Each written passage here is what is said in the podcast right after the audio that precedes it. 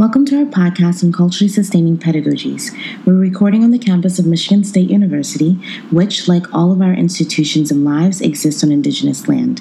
These are the traditional territories of the Anishinaabe peoples, and we are grateful to be here. My name is Lauren Elizabeth Johnson, and I'm an educator from New Orleans. I am pursuing a PhD in curriculum instruction and teacher education at Michigan State University. Today, we also have Lorena Herman. Lorena is a 12th year Dominican American educator currently working in Austin, Texas, and formerly a teacher in Lawrence Public Schools in Lawrence, Massachusetts. Davina Jackson is pursuing a PhD in curriculum instruction and teacher education at Michigan State University and taught English language arts for a combined 23 years in Detroit and the metropolitan area. Django Paris is Associate Professor of Language and Literacy in the Department of Teacher Education at Michigan State University. He recently published the book Culturally Sustaining Pedagogies Teaching and Learning for Justice in a Changing World with co editor H. Samy Alim. In January 2018, Dr. Paris will be joining the faculty of the University of Washington Seattle as Director of the Banks Center for Educational Justice. Thank you all for being here today. So, our first question is What is culturally sustaining pedagogies and why does it matter? Um, so we've been at this work uh, for since about 2012, but really culturally sustaining pedagogies um, link up with the work of educators and communities across the centuries. I think most simply, um, CSP is an approach to teaching and learning that joins the strengths of communities in order to sustain them. So that's like a very simple way of thinking about it. As we define it in um, in some of our writing and in the book, uh, culturally sustaining pedagogy seeks to perpetuate and foster linguistic, literate, and cultural pluralism of part of schooling for positive social transformation and revitalization. Um, CSP positions dynamic cultural intersectional dexterity as a necessary good and sees the outcome of learning as additive rather than subtractive, as remaining whole rather than framed as broken, as critically enriching strengths rather than replacing deficit. So that means that CSP explicitly calls for schooling to be a site of sustaining rather than eradicating the cultural ways of being of communities of color. So CSP builds on a long tradition of asset pedagogies, which have uh, pushed against pervasive uh, beliefs in white superiority and the deficit approaches and racism that they engender, to prove that our practices and ways of being as communities of color are not pathological and must be included meaningfully in classroom learning. So uh, there's been a lot uh, over the last several decades, and again, in some in some ways, really centuries, um, work that um, that's called either resource pedagogies or strength pedagogies, strength-based pedagogies, or asset pedagogies.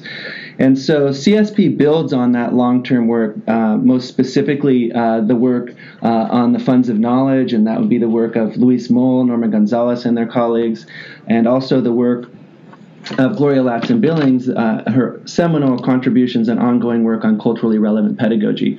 And so we see um, cult, uh, culturally sustaining pedagogies as joining this crucial work um, of all of this pedagogical uh, movement to further push for an education that sustains uh, our young people, right? Our families and our lifeways as indigenous, black, Latinx, Asian Pacific Islander um, communities uh, in what's most commonly referred to as the U.S. nation state. Um, but we also um, have worked with uh, educators in South Africa, and, and uh, it's our contention that CSP uh, really carries across communities and can be used. Um, certainly used globally. Um, sometimes people ask why uh, culturally sustaining pedagogy, but one thing to remember is that in 1970, um, U.S. public schools were, were 80% white.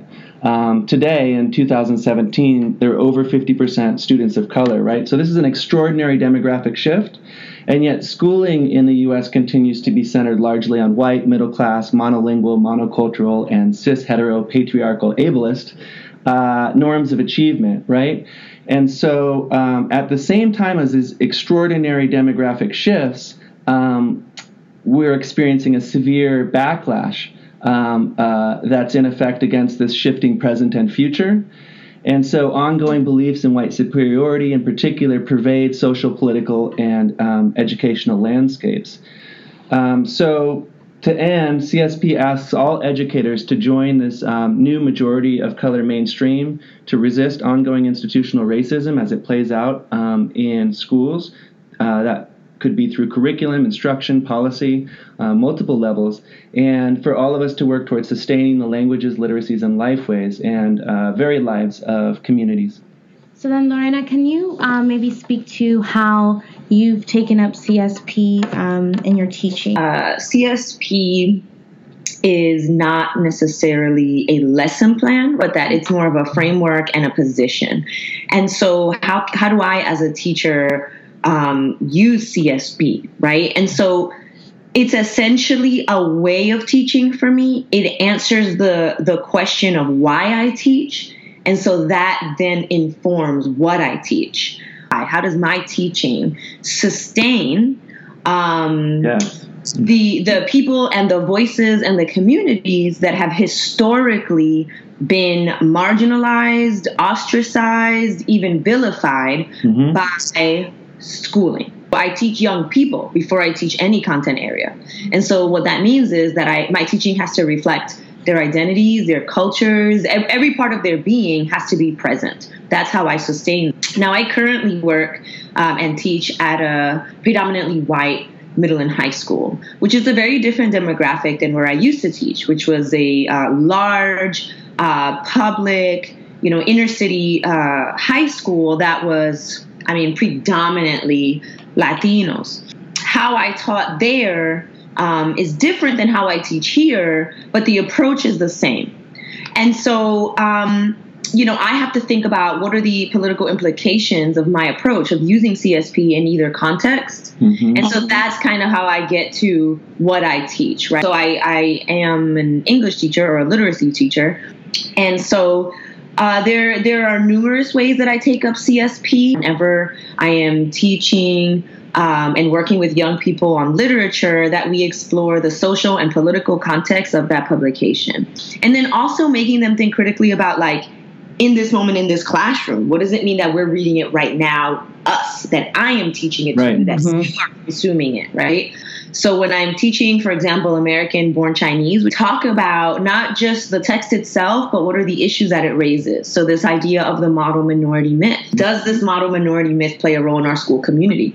So that, you know, in that way, CSP is sustaining and granting a space for voices that are present in our community but also marginalized and often ignored. Mm-hmm. One thing that I've really learned from from your enactments of, of CSP is the way that you um, embed um, that study uh, in the context of uh, current social movements, thinking about CSP and, and, and Alim and I have tried to think about like what does it mean in the context of Black Lives Matter or in the context of Standing Rock um, to think about um, the the themes of injustice and justice um, that uh, that flow through our living, but also th- flow through the reading and writing that we do. Mm-hmm. Yeah.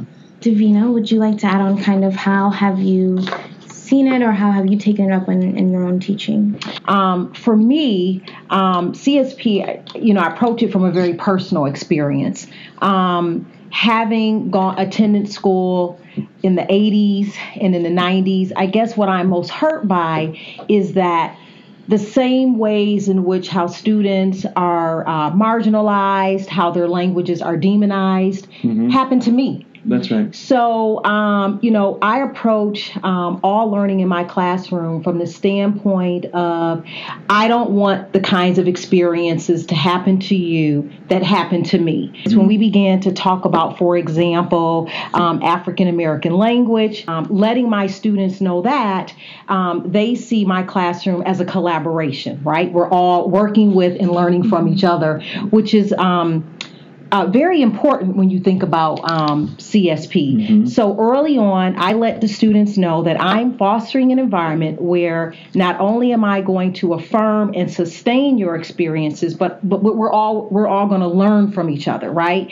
And so their culture, identities, languages, and experiences are really important. And so mm-hmm. so very well, they, they they feel fundamentally foundationally valued for who they are. Yes, and uh, uh, that's a place where we can start to learn together. Yeah. Um, when we feel fundamentally devalued, Right. it's not going to happen. Right. Yeah. And so um, once I set that up for students, then we just go right into the curriculum. Particular unit, we were focusing on African American language, teaching the student the history, uh, the ways in which and um, how AAL is demonized, and the students have the opportunity to create cartoons and to really think about like how they actually see their own language, Right. and then in thinking about how th- they see their own language, which was impacted by white supremacist thinking. That's and right. so, so, with that being said, um, culturally sustaining pedagogy has helped me as a classroom teacher over the years to know that it's okay to be you and who you are, and also learn all of these other things that you need to learn to navigate um, society. Um, Yeah. uh, it strikes me, Davina, as you're talking there, that um, for many of us, as uh, as teachers of color, um, as teachers who might hold identities um, as uh, you know queer or trans folks, um, uh, you know, in terms of ability disability. Um, in terms of our language use, um, that CSP um, sustains us as well, right? And so, um, I wanted to too just pick up on a couple of things that you said, Davina, if I could. Um, but that we found uh, basically four um, four you could think of them as um, as facets of culturally sustaining learning settings, and they are um, a critical centering on dynamic community languages and valued knowledges. Right, one, two, student and community agency and input. So the first one, um, centering. So that means things aren't marginalized to the side. Oh, we're just we're going to talk about African American language, then it's not going to matter again. That's right. Right, but that it's centered and pervasive. The second one is student and community agency and input, right? And so as educators, we know that there's a lots lots of forms of accountability that um, uh, that we're required to attend to. Um, unfortunately, one of them is usually not um, being accountable to communities, to the students and families that we're working with. And so, um, in robust CSP context, there's a there's that collaboration, there's that dialogue, and um, you can't know what you need to sustain unless you're in dialogue with communities and families, right. Another one is historicized content instruction, which I think uh, Lorena talked a little bit about, um, and that is linking content up with the past, present, and future of communities. Uh, uh, number four is a capacity to contend with internalized oppressions. And so, if you've been part of a society and a schooling system that has continually devalued your ways with language and life, um, uh, then and your communities and and seen them through sort of you know uh, pain and damage um, only, um, it's often the case that you can start to and that we can start to see our own selves and languages as less valuable. That's Um, spend some time thinking about that and working through it um, so that we can affirm. And and you know that's why I think that um, CSP allows us to you know be uh, more effective teachers because you're right. The standards that are expected of us whatever those standards are whether they're dictated by the school or the district or the state That's right. never have never required us to in any way dismantle white supremacy in our teaching whereas csp now allows us to do that to actually sustain these communities but go beyond and really begin to undo the harm that schooling has done for so long. And so that in doing that work is the is is really what sustains me more than trying to force myself or my students, for example, to go into 16th or 17th century uh, a Shakespearean Yeah. text and Yeah. figuring out what is the commonality? How is this universal? I did want to make one one point too. You know, so we're sitting around here as English teachers, right, or literacy teachers, and that sometimes people say, okay, then that's a place where CSP can be, but what about math and what about science and this and that? You know, because CSP is an approach to sustaining communities, the way we relate to and use number and uh, the natural world in order to sustain our communities has always been part of all communities. Right. Um, and so um, there isn't a content area where we can't um, and haven't been over time sustained and also damaged Yeah. through the way schooling approaches, right? right, The subject right. matter. And so I think that's that's really important to, to remember. And then one other point is that um, in that idea of revitalization, that um, sometimes it's about forging uh, new or novel approaches within context, mm-hmm. but oftentimes it's also about retrieving community rooted ways of teaching and learning that have been pushed out of schools. Right. Communities have known how to um, to teach and um, to sustain. It's schools that haven't done a good job. Thank you. Um, I did want to just go ahead and give us an opportunity to add any closing thoughts, and, and in that, because we have been talking about you're saying effective, how CSP allows for that effective, but also the affective, and thinking about mm-hmm. Uh, mm-hmm. youth and, and students and community members any feedback? Um, a couple of years ago, I did a pilot study um, at a middle school. A couple of the students had said, you know, DJ, even in my math class, when my uh, teacher will ask me to mm-hmm. solve a problem, and when I get up before the class to solve it, the teacher corrects my English. Um, you know, and at that point, I began to shut down. That's it's about love and care and maintenance right. Um, of students, um, you know, identities and literacy. Some people may look at this and say, well, it's not about liking the students. Well, in Actually, some ways it is. It is. if you don't, it you might is. want to find a different line of yeah. work. This sort of valuing um, of young people and communities is going to take divestment. That's right. So for white teachers, you know, or teachers of color invested in whiteness, mm-hmm. that means divesting from unjust mm-hmm. power and privilege and creating space for others. It's it's an ongoing process for all of us. The more positions that mm-hmm. we occupy, the more we have to divest from in order to um, create space to sustain.